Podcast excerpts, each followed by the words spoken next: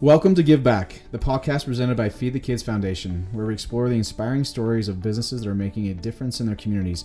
I'm your host, Caleb Stokes, and today we're joined by Kyle Collinsworth and Kenny Hardy, who are running Defensive Love and their nonprofit Up and Doing. Kyle, Kenny, thanks for coming on. How are you today? Good man. Thanks for having us. Yep, we appreciate you being letting us come here. Yeah. Um, so, Kyle and Kenny, will I'd like you guys just to tell us who you are, kind of where you grew up, um, how you guys met, um, and just really kind of where where we're where you're going with your foundation up and doing. Okay. Yeah. So, Kyle Collinsworth. I'm just I've been a professional basketball player for seven years. I grew up in Provo, Utah. Went to Provo High, and I played at BYU.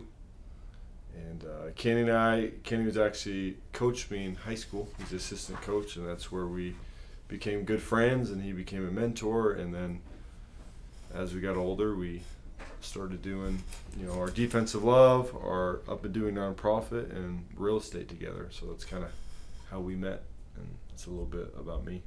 Awesome, Kenny. Yeah, so um, I grew up in Provo as well. Um, played at Provo High under Craig Drury, and that's like Kyle said, that's where we met. Um, had the opportunity to get to know Kyle and his family really well, and um, anyways, started coaching there and did a few stints all over the place out in Vernal at Uintah as the head coach out there and an assistant coach. And uh, then came back and coached at, at Salem. And we were at Provo for a little bit. So we've been all over um, doing some coaching. I love coaching um, basketball, but we've always had a connection from high school with the defense, I guess. And so we've always talked about it. I had Kyle come out and do some camps out at Uintah, and so he came out there and and then we it kind of started. The birthplace out there was in in Vernal out of Uintah, where we just like you know what we both had a passion for defense and and so we just started talking like we need to do more instruction because there's nothing out there that does it and so that's kind of how we got started with that and then the other things just kind of took off from from there so Awesome. So, Kenny, why why coaching? What what what brought you into coaching and and why why basketball or were there other sports that you would want to take on or was it Oh, just I- basketball? no i played multiple sports i played baseball as well and you know football growing up not in high school i didn't play football but i played baseball and basketball in high school and and, and loved both um, but i just had a different love for basketball. I don't know what it was. I i think part of it was growing up in provo boundaries. Um, many people may not know but provo high was you know one of the most successful programs in Utah's history and still is to the day to this day. And I remember my sister played um, basketball and Provo High just had this special I don't know unique drawing thing to it I don't know how to describe it but it was just a special thing like it, you know they won state championships the the names that went through there from Durrant's and the Collinsworths and there's just some big big names that have come through High. I remember as a kid growing up, just idolizing Provo basketball. Like that's all I wanted to do was to be a part and play for Provo High basketball. And uh, I'm sure you could probably say the same thing, Kyle. But anyways, that's I, I I remember just just wanting to be a part of it. And of course, Craig Drury, who's been there and won more state championships than any other coach. Um, you know, who built that program. It was just something that you wanted to be. So that's kind of my draw. I loved it. I wanted to be a part of it. So I got in with with Coach Drury on, on coaching as an assistant.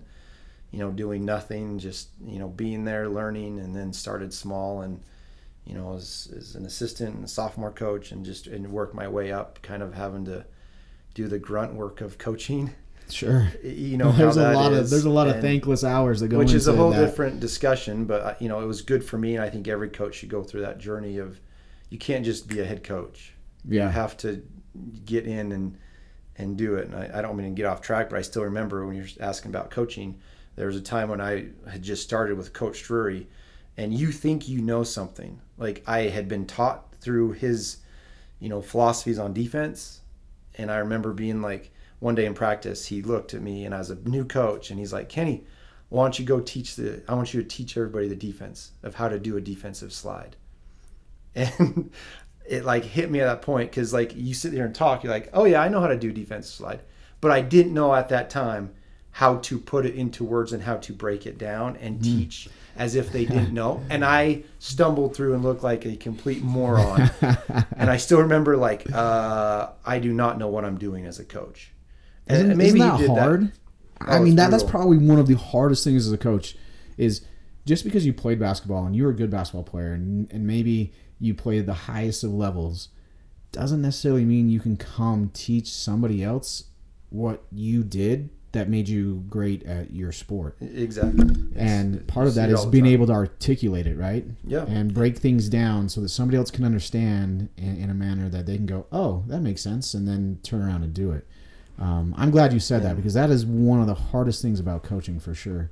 and it's it's it's people misunder you know they, they think it's easy like you said it's it's not it's learning how to break it down but we always say it's not what you teach it's what you emphasize and how you emphasize it so but learning and you know because like you said some guys that played you know big time basketball they struggle with understanding why kids can't grasp a certain concept. I'm not saying So all. Like an ex- Kyle, obviously, is that's why we're partners. He's Right. a, he is very good at teaching, and that's why I think we work well together. Is you you assume that they don't know what you're talking about. Right. So, do you have an example of that?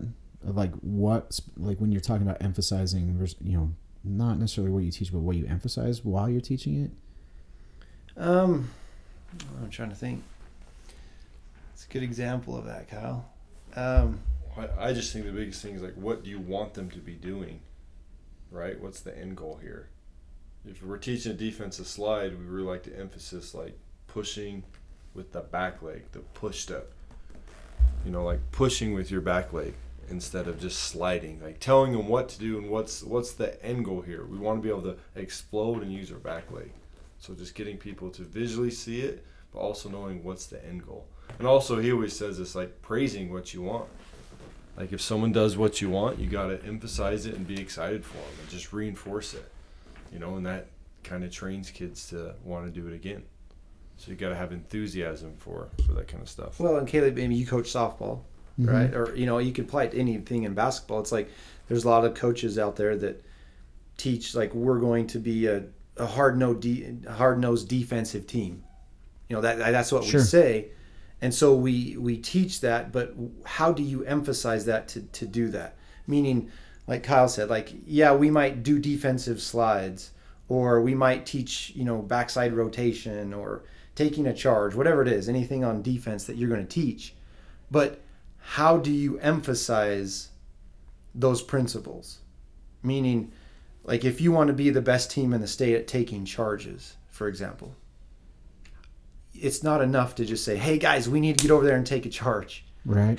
which some coaches do. They just eh, they say that, but mm-hmm. now in practice, if you are not working on that skill every day and then emphasizing the importance by reinforcement, as Kyle said, with positive reinforcement. So every time a kid does it, you should be jumping for joy and celebrating.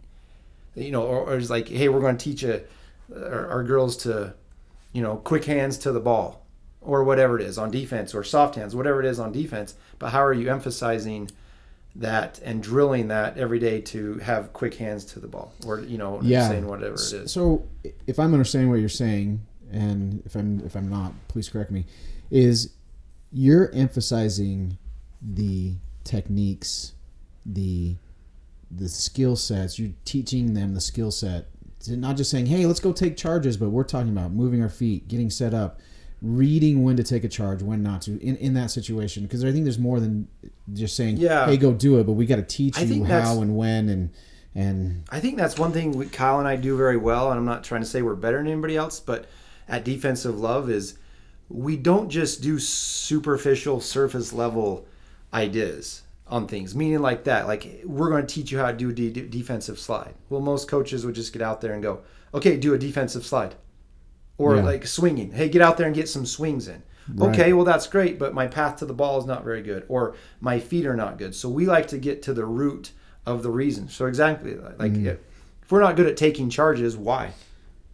Well, maybe it's because you're you're late on your defensive rotations. You're not in a good spot to where you should be, or you know you're you know you're not physical enough. Whatever the reason is, it's getting to the root and then emphasizing that principle, which will lead to making it easier to take a charge or to get the you know the fat part of the, of the bat on the ball, whatever Right. whatever it is. But I just don't think a lot of coaches get to the root of things. They just want the because it's easier, and then we can do it, and it's like a checklist, Caleb. Yeah. Oh, It's following the checklist. check that I off did in it. practice, Yep, we did it. We Move took on to grounders. thing, we right? did swings. We you did that, but I don't know if you have any thoughts on that, Kyle. But No, I I think that's perfect. Like breaking down what it is you want the kids to be doing. Let's just say there's four steps, like a closeout basketball. First thing we teach is as you're running, your feet are narrow, and then you got to break your feet down and get wide, shoulder width apart. That's step one. And then it's being able to do the push step. You know, that's step two. So, like you said, if it's taking a charge, it's breaking down what you want and then repping it in practice through drills. If you want to be the best charge taking team in the state, that should be 20% of your practice at least just charges. So like people just say we want to be like everyone comes up to us like oh man we want to be good at defense. It's like well do you work on it half the time? They're like no. We're like well that's half the game of basketball right? So it's about putting in the time we can't just say like we want to be good at good at defense even that's not good enough what do you want to be good at staying in front of people taking charges rotating or whatever and then you have to break it down into drills and then rep it out like crazy during practice. You know, one of the things I I love about when I see your guys' videos with defensive love online is you're showing them. You're not just telling them, right? You're you're showing them, hey, this is how to do it, right? Um, when when you do a closeout, I'm sure when you're teaching it, you're showing them how to do it, not just standing off to the sideline saying, hey, somebody tried to do a closeout. I know when I'm coaching the high school softball team and we're working on turn and two with my middle infield, and if their form isn't right, I grab my own glove and I go out there and I'm showing the shortstop how I want footwork, how I want arm angles, and you know stuff like that, and staying in our legs, you know, thing, you know, because they need to be able to see it, not just hear it too, right? Um, which also goes back to what Kenny was saying about being able to break it down and actually teach it to someone. That is such a skill in itself, right? Um, because that is so so hard. So let me let me ask you guys this: Why defense? Okay, yeah, you, Kyle, great basketball player, right? Mister Triple Double BYU, passing, scoring, rebounding, right? Um, Kenny, I know you can dribble really well, pass as well, stuff like that. You guys chose the ugliest part of basketball to focus on. I mean, the, listen, the the the cute, the pretty is offense, right? Right. Passing, scoring, stuff like that. You guys have chosen to focus on defense. Why, why defense? which is interesting too, like how- is because everybody told us this wouldn't work. Everybody told us that you can't you can't do defense because no one's going to, you know, it's put another. It's not going to sell tickets. Right. people aren't going to want to pay for that and you know it's like it's it's interesting because that's the resistance we got early on is like no no one's going to do that no one wants to to because it's not fun but anyways do you want to get into why why defense you can Uh, one. I, I think kyle which is interesting to me he's he's known for his triple doubles and but he was probably one of the best defenders, in my opinion, to ever go through BYU. And I'm not saying he doesn't get credit for it, but one, he was an elite and is an elite defender. I mean, you were one of the top rebounders. Didn't Yoeli just? Is it Yoeli Yeah. just passed it? Yeah, I was, But until then- when I graduated, yeah, I was number one rebounder. Yeah, so he was the number one rebounder, which is not just a stat. I mean, that's a indication that you know where the ball is and you're a good defender. One. So one, Kyle's been an unbelievable defender his whole career. Even in high school, he was that way. And his offense probably, I think he can say this, fed off his defense. And I think, um, in fact, and he can tell you that, you know, when he focused on the defense, the other stuff just flowed. But one, Caleb, why? Is because as a head coach, as a player, in you know the professional college, high school, and my experience as a coach in high school, we saw, I guess, the need or the lack of kids' ability to know how to play defense the right way.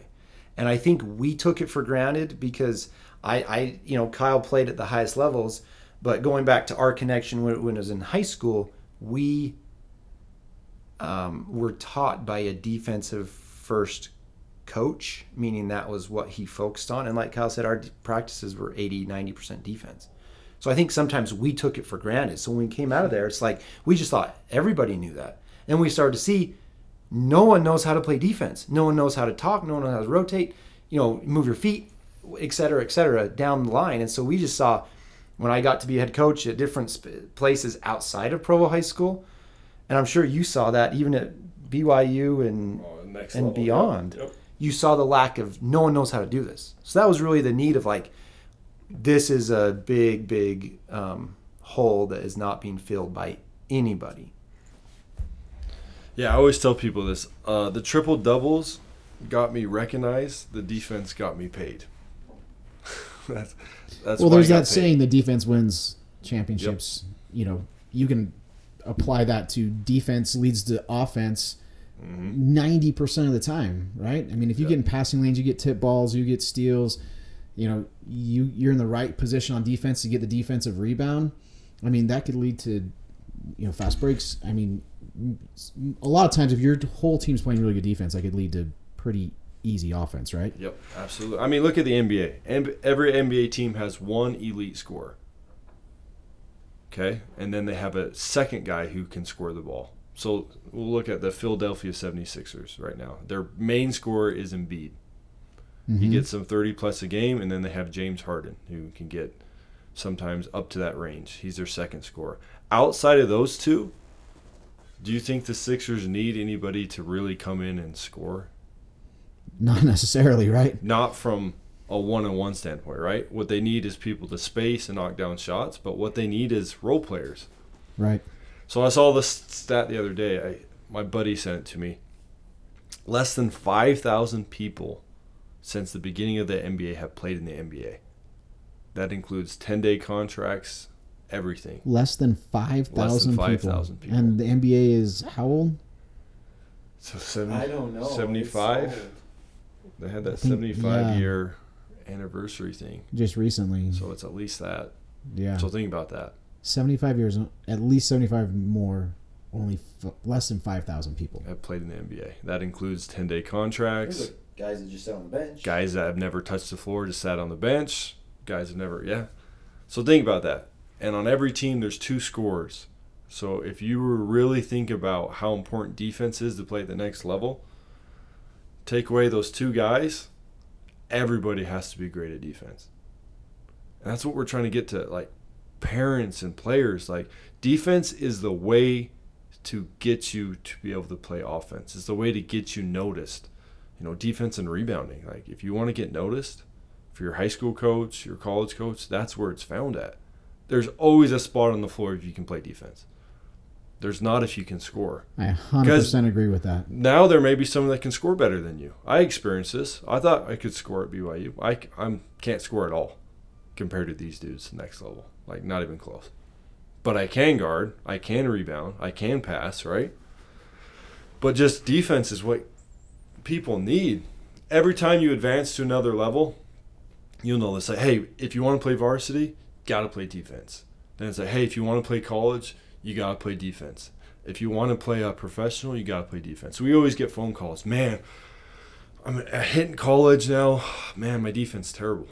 Can you help me? It's always at those like changing phases where we get the most calls. Like, hey, we're starting AU. We played the team down in California, and uh, And we got smoked. we got smoked. we can't stay in front of anybody. Can you help us? It's like that's what everyone's looking for. Can you play defense? And if you can't, see ya. Unless you're James Harden, but how many of those guys come around? uh, well, you talked about it. There's only like one to two on a team that Max. really just has to rely on, they need them to score. And then if they don't play defense, the rest of the team And picks them then up. then you have Miami Heat. Jimmy Butler is their best scorer, but he's But that also dude plays great D. exactly. So he doesn't have to be a James Harden type scorer. Right. If you're going to be a no defensive player like James Harden, you better average 35 a game. Absolutely. which is what he did during his peak. Yeah.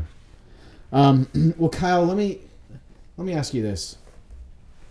So, we were talking the other day, and you said something to me that I thought was pretty interesting. That you grew up not just playing basketball, but you came from a baseball family as well. Yeah. Um, so, tell us a little bit about family and pedigree with baseball, and then why did you choose basketball over baseball? Yeah, so my grandpa was a big time pitcher. He actually got drafted by the Reds. He never played. And then my dad signed with Oregon State out of high school. He could throw 96. And he ended up tearing his shoulder. They overpitched him back in the day. Mm, Pitched- right. pitched no pitch game. counts. Too many curveballs, all that. Yep, so overdid it, but baseball was like my sport as a kid. I could hum it as a pitcher. How hard? How hard did you ever get radar? How hard were you throwing in high school? I didn't I didn't get to the high school ranks, but I remember being like close to sixty, but I was like in sixth grade. Sixth grade, throwing six miles an hour. Yeah. Um, And I was I was just like a didn't develop. I was a slow developer. I didn't finish growing until I was like twenty one years old. so knowing that grandpa, dad could chuck it, why did you not choose baseball and the guaranteed money if you would have chased it and all that other stuff with contracts that come with baseball? I, baseball is very repetitive, like pitching in itself is, and it was just it was boring, very monotonous for me. I I like to be moving and flowing, so I just knew.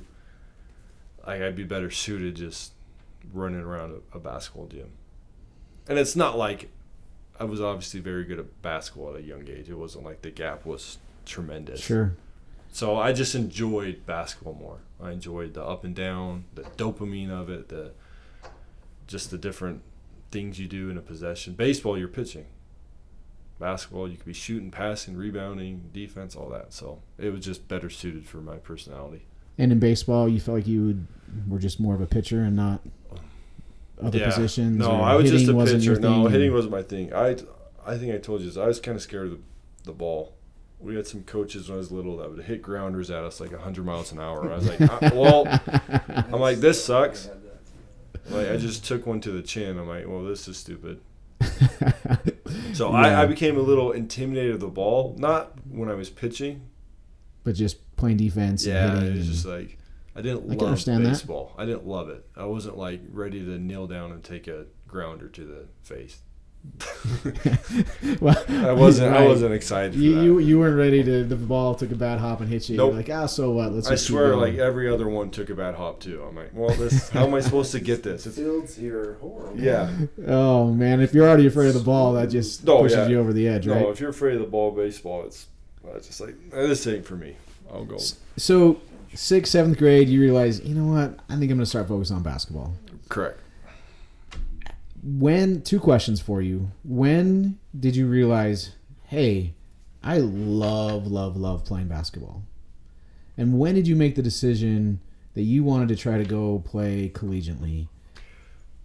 So I, I've always loved basketball, like at a young age. When I was in, I became a Mavericks fan, which is pretty cool. In 2001, that's the team I played for in the NBA. Um, who they played the Miami Heat in 2006. I can't remember how old I was, but it's probably like sixth grade, fifth, Okay. sixth grade. I just remember they were up 2-0 against the Miami Heat. In the finals. Yeah, finals, and they lost four straight. I just remember like tears coming down my face. Just like oh, I was so devastated that they lost. But every year for my birthday, starting like fifth grade, I get NBA League Pass. My birthday's early October, October third. So that's what I wanted for my birthday. NBA League Pass. I come home from school, I play, I'd eat, and five five o'clock East Eastern time for us, seven o'clock. So five o'clock is when the first game started, and I'd always go and go watch NBA. I'd watch it all the time. So I always tell kids like, I played in the NBA because I loved it, and because I was good at it. But the key ingredients. I loved it. I was willing to put in the time. And watching, I learned so much from watching, like how to play. You know, just all these moves, the right defensive footwork, and at a young age, whether I realized it too. So I always watched it. and I just loved to be. Everything was basketball for me. I loved it. So you ate, drank, slept, Yes. basketball, NBA League Pass. I mean, that's awesome. That, that that's what you wanted for your birthday every year was, hey, I want this so that I can just Mhm. come home, watch every game, not be restricted. Um, that's really cool. So you get into high school and you're playing, okay? Um, at what point did one you realize, man, I think I'm going to be good enough to go, not just to quit college at a junior college or community college, something like that, but good enough to play at a D1 program. Like, when did that realization set in for you? Well, I thought it probably like in sixth grade.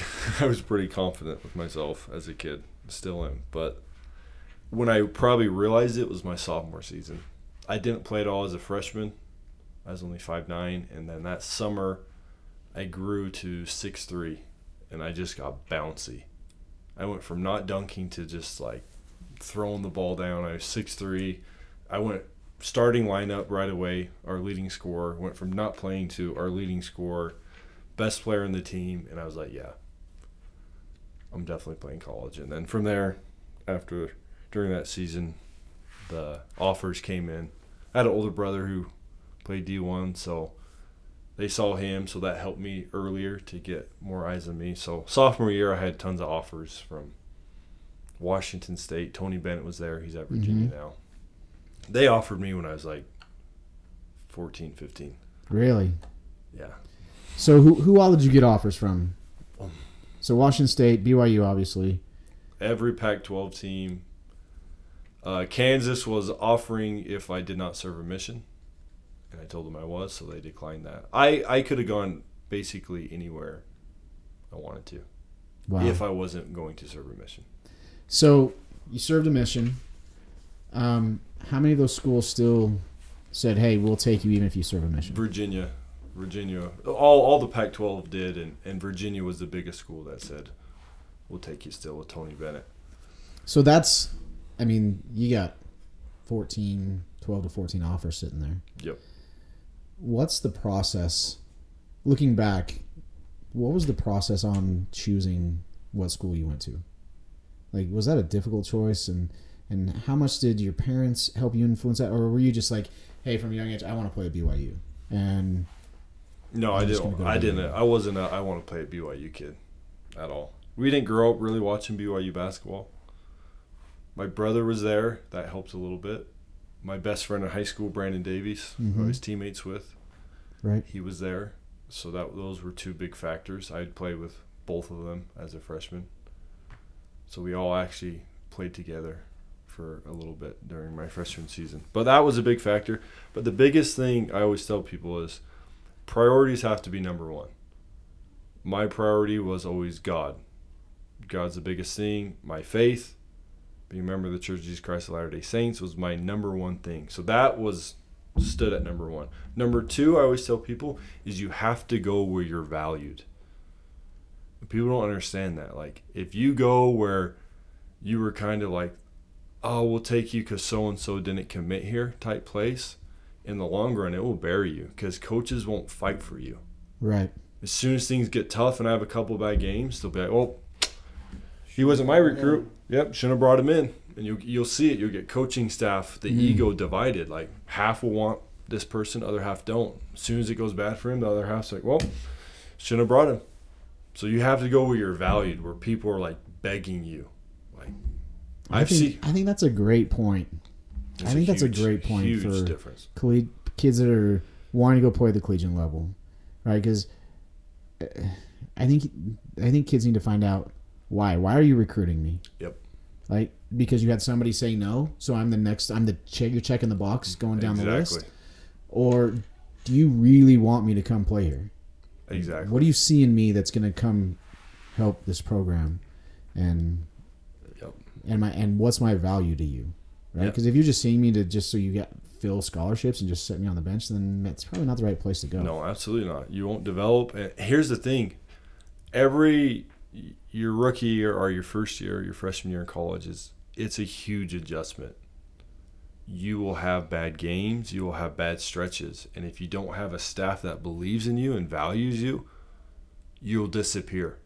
I've seen it a hundred times. Kid comes in, has some good games, gets a look, and he has a bad stint. And because he's not a top priority for the coaches, not valued, he never plays again. And he Mm. just fizzles out and ends Or the only way he gets back on is if there's an injury. Or, injury. yeah. And then, but like for me, I had such a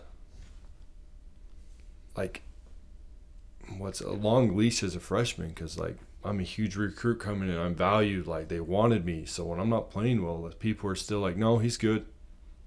Still played my minutes. They let me, you know, get my little rust off or you know bad little stretches and let me keep playing. But people have chosen the flashier and cooler college over the team that really loved them, and I've seen it. It never works out for you when you do that. I, I would. I mean, I haven't haven't played college, but I think I could understand what you're saying. There is, it, it, it's just like work. Yeah, I was just gonna say You need that. to be valued at No work. different, If you yeah. don't feel like you're valued where you work, then you probably need to go find somewhere else to Absolutely. work for a company that values what you bring, your skill set, your intangibles. Um, well, Caleb, with, uh, with that too, look at. Did you, did you see the Steph Curry documentary? Have you seen that? I haven't watched that yet. Well, no. it, it, it's, it goes to his point is he wasn't recruited big time. He went where he was valued at Davidson, which is you know a smaller D one school, but they believed so much in him. But I, it was funny because Kyle was saying that his first game, I think he had I can't remember. It was like double digit turnovers. I think he had 13 or 14 turnovers. I could be Wow. wrong on the facts. So if anybody's checking that, but it was like a big, big number of turnovers. for one player. Yes, That's normally one like a team Like he just couldn't. he couldn't make person. a basket. He was turning the ball over, and there was a coach. Obviously, looking now, it's like, oh, he was a genius. Oh, he believed in him. He knew what he had and saw, and he's like, hey, I mean, everybody else like, how are you playing this kid? Oh, you're just playing him because he's Dell Curry's son, you know, being Right. favorite, and he's like. No, we know what this kid can be, and they stuck with him. And all the, every- you know, everybody's like, "You got to bench him, you got to bench him," and he went back to you know the next game's like nope you're starting again and and uh, you know history from there but it was it was a good example of what kyle's talking about So benching him would have been the easy way out. Real coaching is being able to look at a, a player and say, I see what you're trying to do. Let's improve the skills. And and some of those I mean, if you were to go back and look at tape, some of those passes may not have been his fault. They could have been his teammates not knowing the ball was coming. It could have been, right?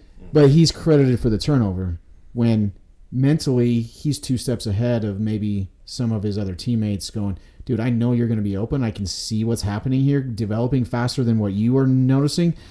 And he makes the pass, but the teammate doesn't turn and look till they're late. But developing, like teaching and seeing that and not squashing it and not burying it and saying, sorry, you stop making those passes. It's Yep. teaching the correct way to And do here's it. the gem for young kids: you get to develop where you're valued at. Mm, I like that. Meaning, like Steph Curry was valued at Davidson, so when he had those ten plus turnovers, it wasn't like okay, you're done. It was like let's go develop, let's watch film because Let's you're get in the valued lab, here. right? But if Let's you're not figure it out. valued, I'm telling you right now, throw you up it's like I said, half the coaching staff's like, yeah, good job, Johnny, getting him. That was a terrible choice. Ten plus turnovers. We told you, and then it becomes. I've seen it. The half the coaching staff. It's a divide. Like, oh, I told you we shouldn't have got him. that that leads into the next part because if you're if you're in that situation and and Kyle maybe you maybe you saw this a little bit maybe you felt this a little bit at BYU um, you tear your ACL sophomore or junior year Sophomore, end of the and sophomore it's year. right Yep. towards the end right Yep. right before W. It was in the WCC championship game against Gonzaga, right or it might have been the semi. No, it was championship game. I so it's a conference tournament right Mhm. you go down the torn ACL talk to us about the mental approach there because that probably was devastating uh, to you to the program and there's probably a lot of schools who when somebody gets hurt it's i mean are you going to be able to play the next year Yeah, yeah. how good are you going to be are you going to be what you were before Mhm. And all those things start running through a program's head and now maybe that divide in the locker in the coaching staff is like well do we need to move Yeah. on Yeah, You know? oh, it's a tough. Um, so where were you mentally with that, and how hard was that for you to to work through it? it was tough, man. I was I was hooping too. Yeah, you were. I, in the tournament. Anytime we go down to Vegas, you can write it down. I'm playing good. Like it's like clockwork. If it's a tournament, yeah, I'm playing good. So I, I think I had like 23 and 15 or 16 rebounds against LMU. I had 18 11 against San Francisco. Hits two free throws to ice the game. And then I already had like 13 rebounds going into the Gonzaga game, into the third quarter or second half, early in the second half before I got hurt. Like I was hooping. Like I was like, okay, here we go. And then Do you remember exactly what happened, like vividly? yeah, I was going in for a rebound. I was just coming in from the outside. I took a step, and my knee went right, and it went left, and it just Just as you planted. It just, just. planted. I just run in. Yep, no contact, no nothing. What was your immediate thought when that when you felt it go? I didn't know what it was, but I'm like, this is not good. It was really painful. I was like, this is not good. Probably did it feel like it was on fire in the Yeah, middle of your knee, like somebody was like literally Yes. taking a flame to the middle of your knee. Yep, I was just like, this is killing me. I just had no idea, and they did tests back in the locker room, and they're like, yeah, it's probably ACL. They're like, you know, they do the test. They're like, we're 95% sure it's ACL. So you're laying there on the medical table and they're doing the test and they say, yeah, you, we're pretty dang sure that you've blown out your ACL. Yep. What did you think immediately in that spot? I was just like, well, what's the score of the game?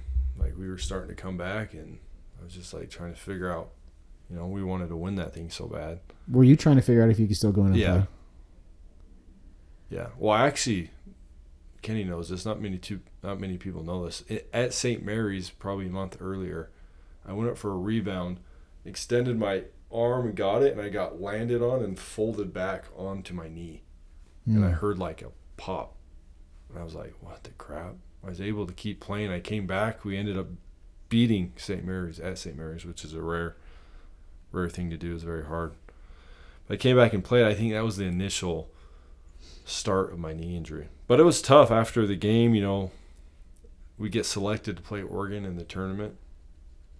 You know, in this, you know, in the big dance, we were, and I have to, you know, watch on TV, watch them go, go play, and it was just like, man, you work so hard to be able to play in those things. Those things are, if you're not a huge, huge school, those things aren't given to you.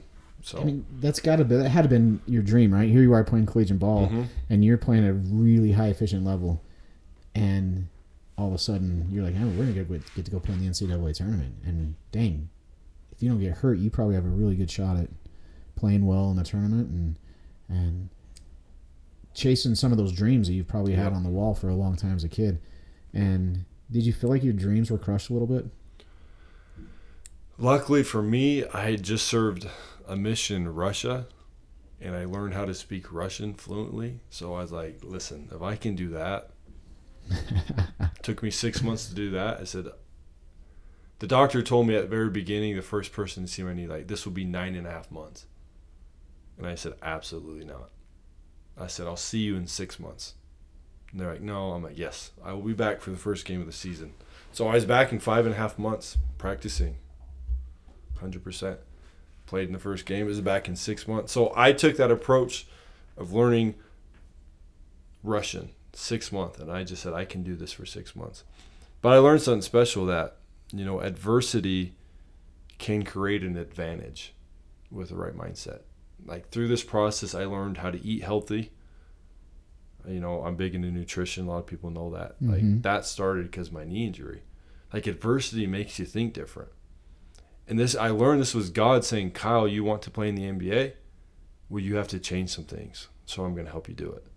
If you want to get there, we're going to have to do things differently. And it just taught me to to not work how everybody else is working. Like it, for me to make it to the NBA, serving a two-year mission. Basketball is the highest skilled sport in the world. It's not football. You can't take two years off. Like football players can just lift on their mission, come back and go tackle people. Like basketball, you got shooting, you dribbling, you got so much, you know, technical things that missing two years. I mean, Extremely difficult. you can count on one hand how many people that have served a two-year mission and played in the NBA. Oh, absolutely. Yeah, and that's like you said on one hand. Yeah, maybe two. You might get seven or eight, but so it was just tough, but it taught me a lot. It taught me to think different and train different, and just it made me more of a, a dog. And I came back and I was right out of the gates running. And that's when, during that process, the ACL rehab, I started working with a sports psychologist, Craig Manning. He works for the Bucks. He's a big time. He's he's the Greek Freaks sports psychologist, but he taught me to really see who I am as a basketball player. That's where I realized rebounding is what makes me me. And we started focusing on how I rebound and putting our emphasis on rebounding and defense, and that's what led to the triple doubles. Is I started to mentally understand who I was, and without playing basketball for six months, I came back way better. So people don't think about this. In a four-year period of time, I played no three years, three-year period of time. I played basketball for six months. Hmm. Like I mean, two and a half. So I came, two years didn't play. I played that season, and then got hurt, and I couldn't play for six for six months. So literally, like out of three years, I didn't play for two and a half years. Like in the prime of my In the prime of your basketball physical yeah. Peakness, hmm right? So like I had to I had to go through a lot just to get to where I was, but it's helped me so much to this day. That's why I always tell people like especially sports, let adversity teach you what it wants to teach you. There's something you're missing. Hmm. Because when we have a desire to do something, the universe, God knows it and it's trying to help us match up with our desires and make it happen. So sometimes we just got to step back and say, you know, God, what are you trying to teach me? And that He was trying to teach me stuff, and I was blessed to be able to follow through with. So, speaking of adversity and challenges in life, um, where did up and doing come from? So I know you got the defensive love, and you guys work kids out basketball wise and stuff. How does Kenny? How does up and doing play into to this? I think it uh, it uh, we've been thinking about ways that we can serve, connect, do something different besides basketball, and I think that originated from the fact that we like to think, not like to think, we do teach kids in addition to defensive philosophies or techniques. Um, we try and teach and instill kids uh, some good lessons in life, specifically that you're no better than anybody else because you play basketball or Right. whatever. You know, we work with basketball, but the message applies to everybody. We believe um, that you're no better than anybody else because you can either hit a 95 or throw a 95 mile an hour fastball or dunk a basketball or shoot well. That doesn't make you any better than anybody else in the school that does something different than that. And I mm-hmm. think sometimes in sports, we can get a little off balance with that of we we build up athletes sometimes. I'm not saying that it's wrong because they also you know they're very skilled and it's a, you know appreciating that. And i'm not saying that that that's not a good thing but what i am saying is we don't believe at defensive love that that makes you better than anybody else. That doesn't make you better than someone that is in the drama club or the chess club or the math club or someone that plays the tuba or the flute you know why does that make but sometimes in sports you know that as a coach we elevate the mm-hmm. athletes to like and it gives them this mentality of we're better Oh, than you. absolutely. and that's kind of a different discussion if you Because our society glorifies athletes. Exactly. Right. exactly and, we're not we trying pay to pay money to go. Millions of people pay money to watch NBA League Pass. yes You know, where there isn't a symphony league pass where you get to watch a bunch of symphonies around the country perform. Right. Yeah. Um, our society is glorified um, sports and and entertainment, and what we define de- def- define as worthy of paying lots of money for, right? And so, yeah and we're not trying to say that that's wrong or people are immoral or wrong because they want to Mm. Go pay to see that sport or you know football or basketball we're not saying that's wrong what we're saying is we're trying to get the message to the athletes that you can be good at something but still be kind and loving if you take the mindset of I'm not any better. Maybe I'm better at this skill, but it doesn't mean I'm better as a person or that you need to pay more attention to me because more people come to my game than your band concert. Right. And so that's just our belief. And so I think I say that as a, you know, preface to getting to up and doing is we teach the kids that. And so we've tried to come up with, you know, something specific to help the kids look beyond themselves of stop trying to be cool. Mm. You know, we, we always say that to, to athletes is coolness is the enemy to kindness.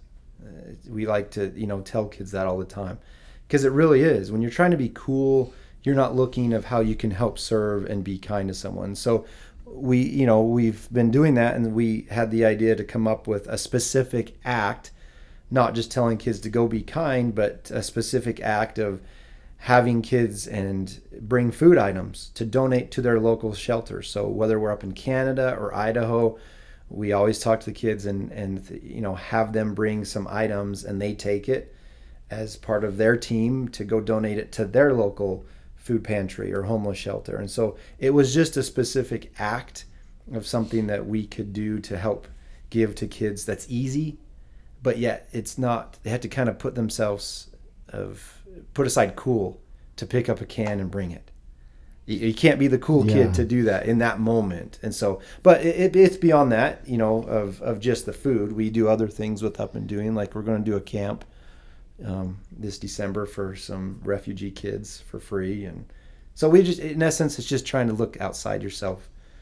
Um, So up and doing's that. focus, if in if I'm saying this correctly, and Kyle jump in here, is you're trying to help your athletes that you work with realize that there's more to life than just sports.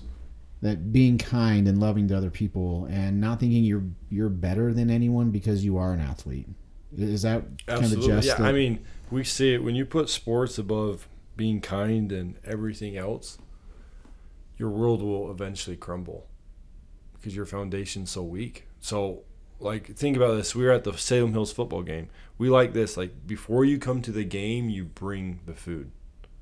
Before you do a workout with us at Defensive Love, you bring the food. So, it's saying, like, the food is more important than comes before the sport. So, we're helping athletes realize, like, kindness and doing good things comes before the sports. Sports comes and goes, man. That's coming from Oh, someone who's played at the highest level. Like it's a blink of an eye. If your whole life was that, like life's over. It's why famous people struggle when they're not famous anymore. Because Well- that was their life, and now it's like now what? It's their identity, yes. Uh, We lived at the highest of all highs on this earth. Like I can't match that, and they struggle, and they some never recover, getting into Yeah, bad I, I totally totally get what you're talking about with the coolness over kindness. Man, when I was in high school, I played football, basketball, and baseball. Um, I broke my femur playing football as a freshman in, in high school, and nothing worse than laying in the hospital and your coach comes in, the head coach of the football program comes in and goes, "Oh man, Caleb, if you wouldn't have broke your leg, you would have been starting varsity the next week as a corner for us." And yeah. you know, and then you're like, son of a right. And I had some challenges with that and had to have some different leg surgeries and stuff. And, um, but sports also helped me work through those things because that would, I, I love sports. Um, and, but when I was in high school, man, I wore my Letterman's jacket all the time. Mhm. I thought I was king of the mountain at the school. And my, probably my sophomore and junior year, I was a complete a hole. hmm I, I was the freaking kid that I was the punk, you know, jock sports kid that played all three sports and everyone knew who I was and I didn't treat people very nice. And then this started my senior year. I realized, man, I'm a jerk, and I didn't want to. I just I didn't want to live like that anymore. And so it became my mission to treat everyone with kindness hmm and try to get my other athletes that were with me to quit being pricks to people. And just because we played sports didn't mean Yeah. jack. And um, that that that uh, it made my last year of school meaningful. I made some good connections with kids that year in school and and way that that were beyond the surface level. And and it was it was way more enjoyable. So I, I totally understand. I was that punk kid in high school that didn't realize that Yeah, I wasn't any better than it, everybody it can else. be an easy trap to fall into as athletes because sometimes you there's a culture built in that hey we're better than everybody and you can easily fall in for it so And then and then coaching too. I mean, we didn't have coaches that talked about the things we're talking about right now about putting putting kindness before cool. I mean, we, we didn't talk about that with our coaches. I mean, in the in the '90s, it was, hey, let's just go win, go win, go win, go win. And even with my softball program, we talk about being good people in the community, being good students, being upstanding citizens. That means being kind and loving to people, and that's part of our program at Salem Hills High School and the, the softball program is if, if you come in and you're a jerk to people, one, I'm going to have a conversation with two with you, and two, if you don't change, you're probably not going to be in our program very long, um, because we want good, outstanding people that hard, work hard, treat each other treat each other with kindness. So, um, totally love what love the message you guys are putting out on this. And that's amazing. It's, it's good, Caleb, that there's a lot of good coaches that are doing those things like you're doing, and there's some that are not. Mm-hmm. There's some that are not emphasizing those things or just saying it, but not holding kids accountable to that. But we see it all the time, and I feel like we're justified in saying this. We work with a lot of kids, and there is a problem. And, and we live in Utah, so but it's not just here, but it's all over. There is a problem of kids and their identity being attached to sports. And that's it. Yes, There is no, not, they eh, aren't, they can't define themselves as anything else so other just than yes. just an and athlete. so then you see injuries and it's so devastating because they just like lose their identity almost it's it's it's scary because we're not trying to say like you said that that good lessons do not come from sports. We're not trying to de- demean that. But we also are saying that you have to be in the right mindset to get the lessons from sports that you need to. Because sports can be a negative thing if we do not draw out the appropriate lessons of accountability teamwork selflessness all those things that you know you you learned and we learned. But it can also be teaching those other lessons when you don't have a coach but it goes back to what we were saying um, earlier about the the emphasizing so we had a coach that we work with in idaho kind of asked the same thing he's like i have these values for my program you know, I don't remember what they are, but just good values, you know, like teamwork or selflessness or toughness. But he's like, how do I help the kids besides just being on the level of saying it? And that's kind of what goes back to the up and doing is we want it to be something specific so it's not just us saying go be good, go be nice. Yeah, you can say that, but now it's like, well, now how are you going to separate and hold the kids accountable to those values? which we're missing in sports today. The accountability is almost gone. Mm-hmm. It's like we say all the right things in the communities, we say those, but now it's like we're going to hold you accountable to being kind, or we're going to provide opportunities for our team to go show kindness. And then when they don't, there's accountability to that. Yeah. Whether, you know, I'm not saying they're off the team, I'm just saying, Mm, but there's some level of accountability, meaning maybe you're sitting a game because you bullied a kid in biology class. Yeah. But but they I've don't had to- learn that if they don't have a coach holding them in, accountable. in my coaching years at Salem so far, I mean, we have I've had to sit people for things they put on social media that are against our code of ethics at the at the school and, and the softball program because somebody gets a picture and they send it to me and then I meet with them and I suspend them for a game right they got to sit in the dugout they can't dress they can't they got to sit in their street clothes and they got to sit and and watch their team play um, I think you're more rare than normal though as a coach. you know That's, and it's been to you. and but it's not been some of my best players. Some of my best players have put themselves in positions where I'm sorry, you're it's team before I, and uh, this is detrimental to the team. Even though you're one of our best players, you're going to have to sit out a game. Um, so it, it's it's definitely something that I think it starts internally with our team because even as teammates, you can get players that are just pricks to their teammates. absolutely that's, that's the worst I, I can't stand that like if you can't be good to your teammate how in the world are you going to be good to anybody else Well, you have to t- tell them the story about your teammate without using the names in Japan that literally lost out on contracts because how he treated people. Oh yeah, just it's so funny being a, a pro. People think it just comes down to like skill. You're good enough or not. Like there's literally I played with teammates in Japan that lose out on contracts because they're not good teammates. I played in Japan for 3 years because I was such a good teammate. People don't realize that like if you're a good person to your team and people around you have people cheering for you.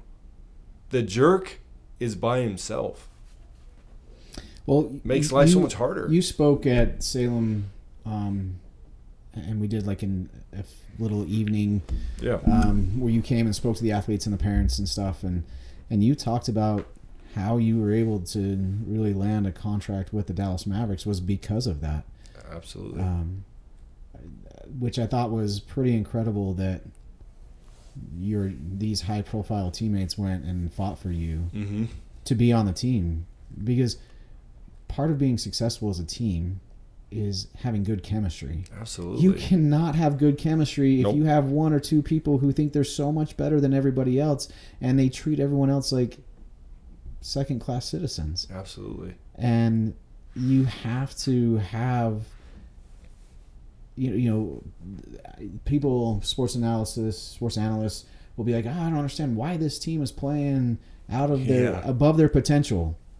It's because they Chemistry, really are a family Yep. They enjoy being around each other. and they care about each other and they want each person to succeed whether they're the starter or they're a role player on the bench and they don't get bought up into the hype their hype crowd saying oh you should be playing over so and so or you should be playing more minutes or you should score more because you're better than that person Yep. they just accept what their role is and they support and when their number's called they go out and give it everything they can Exactly. I mean, at the NBA level, like everybody can hoop. It's not like you're gonna work your kindness into a, a role if you can't play basketball. right But like you can hoop, but it's like Dirk and these guys, JJ Barea, like who would I rather hoop with for 82 games? Who would I rather go to dinner with on the road or joke around with in practice? And they think about stuff like that. And if there's like a young rookie or a young guy, a fringe player, that's a jerk. skill sets are similar Similar, yeah. Right? Maybe I he's mean- better this. Maybe it's pretty close. I mean, it's right there, and it's got to come down to who it is. Well, I know who I would choose. yeah, I would want to choose somebody I can get along absolutely. with Absolutely. if your skill set is the same level, right? And say we want this person. And you know, last year we took third at state in the softball program, and it is it was the most cohesive team I've had as a head coach, and because we did, we treated it was like a family, and we've been preaching that and preaching that, and they finally realized it and realized how far they could go if they trusted each other 100% and cheered for each other and cried for each other and you know all those things um, so hel- couple, couple more questions for you and then i know we'll wrap up but kyle and kenny how how can we get the community more involved in what you guys are doing with up and doing I think first of all, it's just getting the awareness out there. You know, we're a fairly new. We've just started specifically doing this this summer with our camps and teams, and so I think one is just getting the idea and the you know the name recognition out there, so we understand what people understand what we're trying to do and accomplish. Um, so we're in the infancy of our you know I mean, it's brand new. It's Yeah, only you guys the- the established this, what three or four months exactly. ago. Somewhere, somewhere yeah, just a month or so ago is is when we've started, you know, officially doing this. I, well, I guess maybe three months. Anyways, yeah, it, we're we're new, and so we're trying to get the word out and and get uh, you know different schools to help spread this message of you know sports are not just about you. You know, try not to be cool, and then do the specific act of of helping those in need, as you know, around us. So. Um, which is far getting- greater than what we really understand. Exactly, exactly, and it's trying to balance the the message in the sports world of everything's about you and coolness, and to looking outside yourself and doing something that is blessing someone else. But yeah, I think it's just trying to get the word out. Um, and as we you know grow and expand to do other sporting events with other high schools and teams, we're just trying to start small. Kyle and I are, are not big and you know too big to do little at a time. It's it's we don't expect it to be the you know the grand and biggest thing right now. We're willing and know that it's going to be a little time, but every little bit matters and makes a difference. And so we're just trying to start small and and grow it and get some recognition and just do some things through sport that are different than the lessons within the sport if that makes Yeah, sense so we're trying to use the the avenue of sport to help do some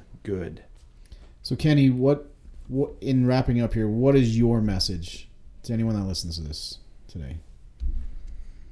um, There's one thing that they could take away from everything we've talked about today. What would you want the listeners to take away from you? I'd want the listeners to understand that as as awesome and as fun and as exciting as sports can be, it's not what matters most. I'm not saying it doesn't matter, but it's not what matters most at the end of the day. There can be. I used to be one of those coaches that said that you know or parents who grew up like oh i want my kids playing sports because they're going to get all these good lessons and i'm not so certain anymore about that i think they can get good lessons but it's not a guaranteed it's not a guarantee to how my response as a parent is if i jump in interfere between if my kid's playing for you and every time he comes home and he says caleb got on me today and I say, well, that's horrible. Why would he do that? I give my kid a chip on his shoulder, for example. So, mm-hmm. what I'm saying is, sports can be good and there can be some lessons that we get out of it. But my message, from my opinion, is let's put sports in their proper perspective because I personally feel like they've gotten a little swung out of balance in this valley where it's it's getting a little too out of control where sports is dominating every aspect of our lives. It can be good, but let's remember our priorities first and remember to put God and family and other things should come before sport. And then as we do that, maybe we'll have the proper perspective as we do sport. And that's what we're trying to just maybe swing that balance through up and doing of just bring it back where we're not saying sports is bad, but let's make it better than it is. I mean, I, Let's a quick story. Yeah, lessons, I mean, right? I was in a, a AU game this summer with my son. It's in high school. I'm not going to say the team, but my son's team got beat pretty good, and you know they played a, better team.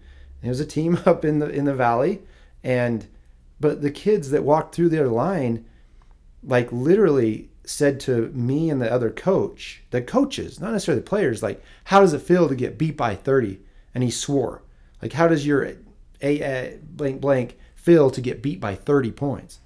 And and I'm like, what in the world is going on? And his dad, who was the coach, we we kind of called him, said, "Whoa, buddy, like, what are you doing?" His dad got mad at us. Instead of saying, "You know what? I'm sorry. That was completely inappropriate." He got caught up.